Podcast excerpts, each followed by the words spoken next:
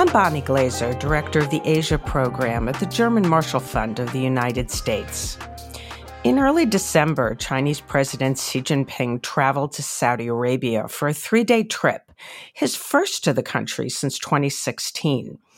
Xi promised to usher in a new era of China Saudi relations.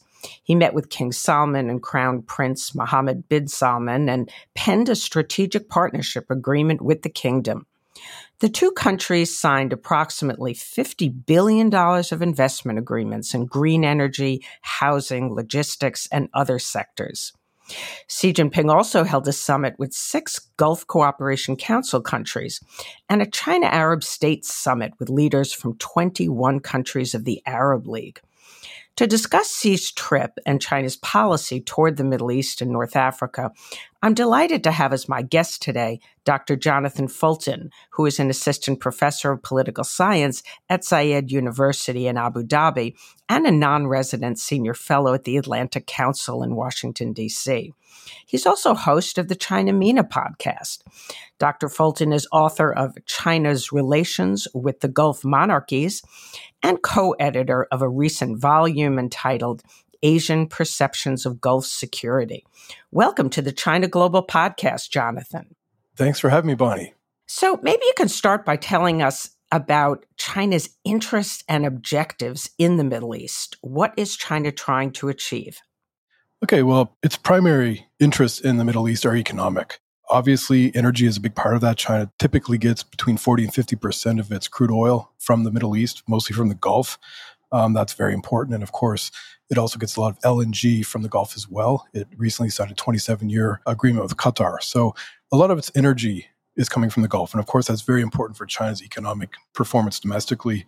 You also see a lot of trade. China's among the top five sources of imports for almost, well, no, actually for every country in the Middle East. Uh, they do a lot of contracting. Recently, Arab countries have been embarking on these development projects, the Saudi Vision 2030, the New Kuwait 2035. These projects require a lot of foreign contracting, so Chinese SOEs have been especially active. So, mostly China's interests in the region are economic. Um, secondarily, of course, is the same reason that a lot of external countries have been engaged in the region forever, and that's the geography, the location. The Middle East connects really important markets and countries from South Asia to Africa to the Mediterranean. And of course, for the Belt and Road Initiative, that's a very important piece of real estate. So China's been actively involved there. And I think to a lesser extent, over the past couple of years, as the China US relationship has been deteriorating somewhat, there's a geopolitical side as well. I think as strategic competition is the new framework for a lot of US defense and foreign policy. And the Indo Pacific is designated as the priority theater. For Beijing, I assume this is considered a threat as the U.S. starts to uh, engage more deeply in its region. And I think that means that the Middle East is an area where China can push back a little and maybe put the U.S. on its back foot. So, before we dig into the recent trip by Xi Jinping to Saudi Arabia, can you describe China's engagement in the Middle East over the past decade? Has the region itself become more important to China under Xi Jinping since he came to power, which, of course, he became the general secretary of the Communist Party in November of 2012? Have the nature of China's engagements with the region changed in any way? I don't think it's necessarily changed. I don't think you can pin it to Xi Jinping taking over the Communist Party. Of course, things have intensified since then, and I think that's primarily because the Belt and Road has become such an important part of China's foreign policy. But this is one of the issues I had with a lot of the media coverage of Xi's trip to Saudi. It, it kind of framed everything in this short term perspective, and it didn't look to the longer arc of what China's been doing in the region. So, the first Chinese president to visit Saudi was Jiang Zemin in 1999. Hu Jintao went twice in the mid 2000s, and then Xi went again in 2016, like you said in your intro. So there's been a long arc of what's been happening, and each one of these visits has resulted in much deeper and more mature relations. That's been happening with a lot of countries in the region. Now, since 2012, 2013, and the BRI becoming such a big part of what China's doing, definitely there's been more of, a, I guess, a structure to what China's doing in the region we saw in 2014 there was a very important uh, i should step back for a second. There's a, a, mechanism that china uses with arab league countries called the china arab states cooperation forum. That was developed in 2004 and it's really interesting again to, to look at how this trip was covered in the media this China Arab State Summit was described as a novel thing, you know, the first China Arab Summit. And that was largely because that's how China framed it. But Wang Yi and his predecessor, Yang Jiechi, had been meeting with Arab state foreign ministers every two years for these ministerial meetings. And during these meetings, they would chart out the next two years of cooperation. So this meeting earlier this month wasn't really something new. It was part of a much longer type of engagement. And you could see in 2014, when the China Arab States Cooperation Forum had the ministerial meeting, Xi Jinping gave the opening address and he announced this one plus two plus three cooperation framework, a way to engage with Arab League countries. And it laid out most of the stuff that we heard this week, or last week rather, with the renewable energy and trade and investment. A lot of what China emphasized during the Xi visit is stuff that they emphasized in 2014 and have been building towards for quite a while already. So then let's dig into this trip itself. What do you think that Xi Jinping was trying to achieve with Saudi Arabia? And did his objectives align with those of the Saudis? This is interesting because obviously, from both countries, we're not going to get a very clear answer of what the trip was about. I hear a lot of rumors that this was a, the result of a Saudi request, that they wanted the Chinese to make a big visit to the kingdom, that this has been in the works since 2019.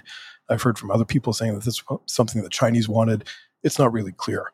But I think it makes sense. I mean, why Saudi? Obviously, you get a lot of bang for your buck. Like you mentioned in the intro, this was actually three summits rolled into one trip, which is a pretty good trip.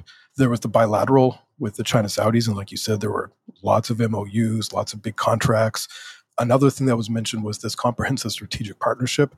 Well, that was signed in 2016. What they did this time was they elevated it by building in this head of state visit that would happen every two years. But again, this wasn't something new. This is something that's been the backbone of the relationship since 2016. What else did you get? Well, the China Arab States Forum was not that big a deal, actually. Like when you look at it, they didn't get as many head of states as they expected. There weren't a lot of big outcomes that came from it. They set out eight areas of what they described as pragmatic cooperation. But these two were things that you could have seen in this 2014 one plus two plus three framework I mentioned. And then there was the GCC summit. And this also didn't really tell us anything new. So, what did China get out of it? Well, I think probably what they got was the PRC's been having a hard time with a lot of its uh, most, uh, you know, the countries that it does most trade investment with. You know, if you look at how China's been perceived in the US, Europe, the UK, Australia, New Zealand, Canada over the past few years, it hasn't been good you have seen a, a, lot of outreach towards the global south, the developing world. And I think this feeds into that. I think China can say, look, sure, Western liberals, you know, they don't like us because we're not following the rules they're setting. A lot of other countries respect us and, and put on a, a lavish reception when we come to town. I think that's good for China. I think for the Saudis, I think there's a similar dynamic. They've been having a hard time in their relationship with the US, especially, but a lot of European countries as well they can say, look, here's our number one trading partner. And they show us the respect to come and meet with all of our neighbors in Riyadh. So I think the domestic audiences probably look at this and think, look, this shows that our countries are, are, are doing okay, our government's on track. You talked earlier about how economics is central in Beijing's approach to Saudi Arabia. But of course, I think security is becoming increasingly important in China's foreign policy overall. So, how do you think that the Chinese see the role of security in their relationships with Middle Eastern countries? This is the big money question. This is something that always comes up. And I think a reason why it comes up is primarily because the US China relationship is this strategic competition rivalry frames it pretty neatly. The US is the security provider of most countries in the Gulf, except Iran, of course and they have very deep, long-standing relations. They've got defense cooperation agreements with uh, four of the GCC countries. They've got a facilities access agreement with Oman.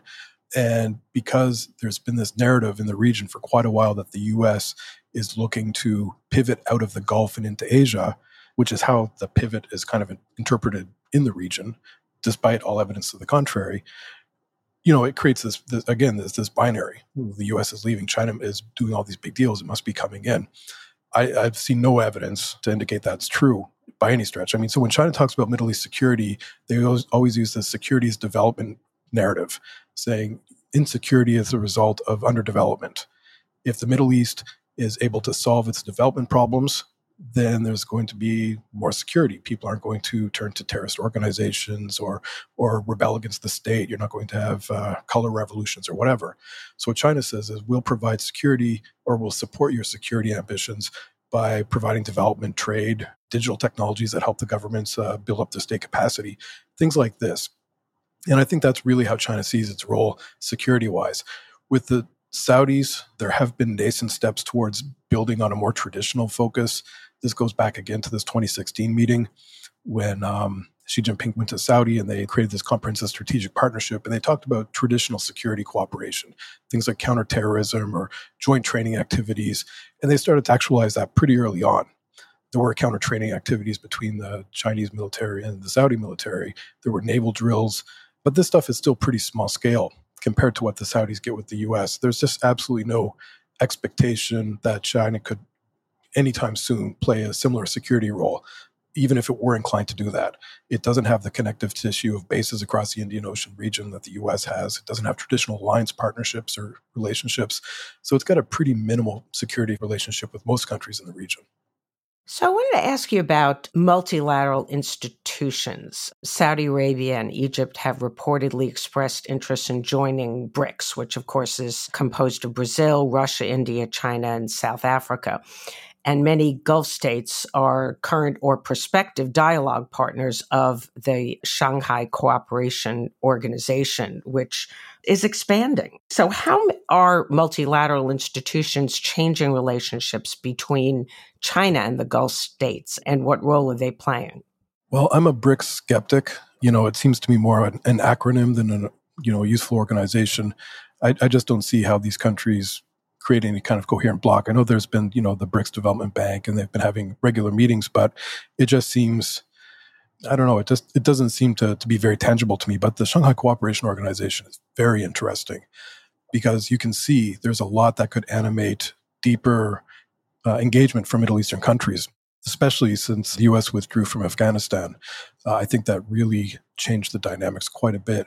You know, Iran has been trying to join the SCO since 2008, and it was the the SCO had a, a, really simple mechanism to prevent that. They said if you're uh, under sanctions from the UN, you can't join, and I think that certainly uh, played into China's benefit. I don't think China was too excited to have Iran join it because I think China was quite worried about the perception of the SCO as a as a anti-Western bloc of authoritarian states and bringing Iran in would have certainly cemented that reputation. So I think China was happy to keep Iran at arm's length as an observer state for as long as they could. I think Russia was a little more keen to have the Iranians join. And when India and Pakistan joined in uh, 2017, I believe, I was really curious about that because it seems that was the first significant expansion of the SCO. And it kind of opened the door to Iran joining.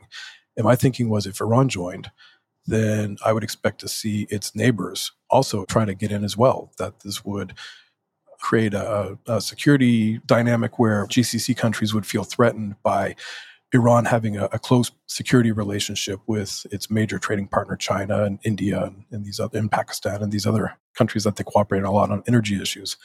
And that's what we saw happen when Iran, when it was announced in the summit in 2021 that Iran had a path to membership, we saw a lot of GCC countries and Egypt say we want in too. That is, I think, uh, has the potential to be very, very interesting. You know, a lot of these, a couple of the GCC countries are non-NATO partners. The prospect of NATO, our allies or partners, working with or joining the SCO, I think, would certainly change how the U.S. looks at the SCO.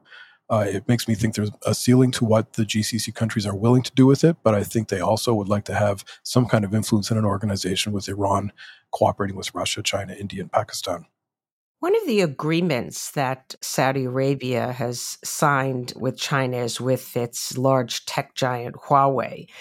And recently, apparently, some Gulf states have also entered into smart city agreements with China. And we know that the Chinese have been exporting this technology in many places around the world. But in some countries, there's been resistance, including the United States and some countries in Europe. Is the Middle East and particularly Saudi Arabia a welcoming market for Huawei technology? Are there any concerns in the Middle East about collection of data, about surveillance, any of these concerns that we see in some of the European countries and in the United States? yeah, Chinese tech companies have made pretty good gains in the region. And a lot of that, like I said, if you if you go back to this 2014 one plus two plus three cooperation framework, in the three cooperation on technology and digital cooperation was a big part of it. And you saw before then, but especially after that point, you saw Huawei start to make pretty significant gains in the region, cooperating with a lot of countries like the Saudis, Algeria, the UAE, Kuwait. I mean, a lot of these countries look at technological solutions to their development issues or labor pressures or, or any number of, of problems as being crucial to state development. And when they look at China, I mean, like all of us who have visited China in the past 10 years and you see how uh, smoothly everything runs technologically and how advanced it is in a lot of ways, I think when they look at China, they think we want to be able to achieve what it's achieved in those domains. So, with the Saudis, for example, they've been working with Huawei on AI and smart city technology to manage things like crowd control during Hajj, you know, pilgrimage. When all these Muslims visit Saudi to perform their pilgrimage, you get a situation where the country has you know millions and millions of people arriving all at once and you've got a potential security problem not because you're, you're worried about violence but you're worried about how do you manage crowd control? How do you get uh, first responders to, to people who might you know get hurt or fall ill or whatever? So they've been working on this stuff for quite a while.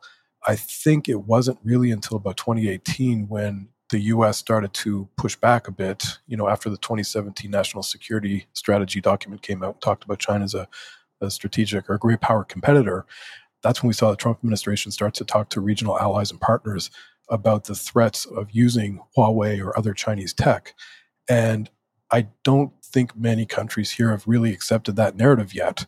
I think a lot of countries think of working with China as an opportunity in this uh, you know, I, I have been giving the example recently of the UAE where I live.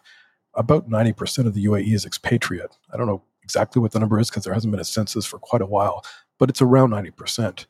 And a lot of the productive workforce comprises that 90%. That's a vulnerability, right? To be reliant on so many expats is, is not something that would make anybody very comfortable. When Chinese companies come and say, look, we can use digital solutions to address some of your labor issues. You don't have to hire so many people. We can use AI or we can use these digital programs to address your labor shortages. I think that's something that a lot of countries consider very, very useful. So it's it's strange because you know for for those of us who are from you know Western countries, liberal democratic countries, and we hear about how China uses tech and AI in Xinjiang, for example, uh, we think, well, this is this is very threatening and and uh, makes it very uncomfortable, justifiably so. Countries here are seeing the other side of it, saying, look, we can use this AI and, and this uh, smart city technology to address a lot of really important issues for us. And I don't think they have the same concerns that the US, the EU, or, or other Western liberal countries would have. Well, you mentioned Xinjiang, so I want to ask you a question that people ask me all the time, and that is that Muslim majority states seem to be the least vocal about some of the human rights violations that are taking place in Xinjiang. And of course, uh, a few months ago, we had the UN report that was finally released, which said that there may be crimes against humanity being committed in Xinjiang. There's been a lot of growing evidence over the last few years. And yet, really, you hear it's mostly Western countries that are raising these concerns with China. So, is that accurate that most countries in the Middle East don't pay attention to this issue, or is there a difference maybe between publics and governments? Yeah, so this is always, this one comes up a lot, as I'm sure you can imagine. It's, you know, it'd probably be better if you had somebody, you know, a, a Gulf Arab Muslim person to answer this question, but not too many of them would want to publicly, I don't imagine. So there's a few dynamics here. One is that, as you point out, there is a difference between publics and governments on this issue and on many others. A lot of the media in the Middle East is government owned or state owned. And that means that the stories that people are reading or, watching on the news are ones that the state is sanctioning. This story doesn't appear much. Here in the UAE, I've read very few stories about Xinjiang. I teach at a university in the UAE. My students are international relations majors or international studies majors. Some of them will come to me and ask me about this because they're the ones who are reading a lot of international news. But most students don't seem to know much about it, if anything about it. Now, why that's the case, I think there's probably that's the interesting part. For one thing, if you looked at the major security threats across most countries in the Middle East, most states would say their biggest threats are coming domestically, you know, challenges to state power. And often that's in the form of transnational ideological groups. And a lot of them over the past 20, 30 years have been Islamist groups. The Muslim Brotherhood, for example, is one that a lot of countries in the Gulf feel is particularly threatening. Now, when China talks about Xinjiang to Middle Eastern governments, I think what they often describe is we're dealing with radical ideology that's rooted in political Islam that's telling these Uyghur people, uh, Muslim people, to challenge state authority and, and create an independent country. And of course, if you frame it that way and say this isn't us, you know, treating Muslims badly, and instead say this is us dealing with a group that's trying to challenge state authority and this based on political Islamist ideology, that's something that resonates across the region. So I think there's, you know, that's one reason why that might be uh, the case that you don't find many Middle Eastern governments pushing against this narrative, because I think that they probably are in agreement to a degree, maybe not about the means that they achieve it, but the concerns that they have. You also see other factors like the fact that the Uyghurs are a Turkic ethnic group. Turkey is seen as a problematic actor in the region. There's been this competition with Sunni countries in the Middle East for you know, kind of like uh, to establish a dominant position in the region. And Turkey's on one side of that, and the Saudis are on another. So I think this becomes uh, something that certain governments can use to punish the Turkish with to say, look, this is something that Turkey should be handling. Why, why are you asking us? Go ask them. And I think the last point about this that I would think is it's it's far away, right? This is something that people here in the region they have very serious security or stability issues right here at home. And when they look at something that's happening far away, they think this doesn't affect us. It doesn't make our countries work any better or worse if we take a stand on something that's happening in China. But it will make things worse for us if we start criticizing China about this. And then China treats us like they treated, for example, uh, you know, South Korea during the THAAD crisis, or the way they uh, treated Norway after Liu Xiaobo won the Nobel Peace Prize they haven't been on the sharp end of Chinese economic statecraft in the region, and I don't think anybody wants that. So, you know, taking a stand on that issue is a no-win for everybody. I think so. So why do it? Hmm. All good points. Interesting. Some observers have argued that China's stronger ties with Saudi Arabia will reduce Beijing's need to cultivate a deeper partnership with Iran. And I wonder if you agree with that. China's economic relations with Iran obviously have been negatively affected by U.S. sanctions. But China's economic relations with Iran have also been negatively affected. So, what do you see as the future trajectory of China's relationship with Iran? Bonnie, I love the way you framed that question because when I started writing about this issue back in, say, 2017, that was kind of how I was looking at it. I'd look at the data and think China's doing so much more business on the Arab side of the Gulf. They have a huge expatriate population on this side of the Gulf. They're doing a lot of contracting, their investments are here. But everybody seemed to think that the China Iran relationship was the strategic one and the China GCC one was opportunism. And I, I, just never understood that. And I think part of the reason was that, you know, the Gulf countries, the GCC countries are US allies or partners and Iran is, you know, kind of a revisionist power that threatens them and, and rejects U.S. leadership in the region. And that kind of feeds into this idea that China and Iran are working together to, you know, usurp America. It just didn't make any sense to me. China's overwhelming interests in the region, as I said earlier, are economic, and that means they prize stability more than anything else. They're not here as ideological actors trying to destabilize governments. They want a stable Gulf environment so they can get that energy that they need and they can do business. And Iran doesn't contribute to that. Iran is a, a problematic actor in the region. You could see when the Saudi Aramco was attacked in 2019 by somebody, you know, it, it was never really announced to, but we all know it was Iran or one of its proxies the Saudi Aramco facility in Abqaiq was offline for a couple of days and the price of oil shot up. And for that period, China's spending $97 million a day extra to get the same amount of oil because the price shot up so much. That was because Iran threatened China's economic interests in the region. And I can't imagine anybody in Beijing wouldn't have called anybody in Tehran and said, What are you doing? Do you think you're that special to me that I'm willing to spend $100 million a day to be your friend? You know, I'm not going to support you if you're going to keep doing this stuff that threatens my interests.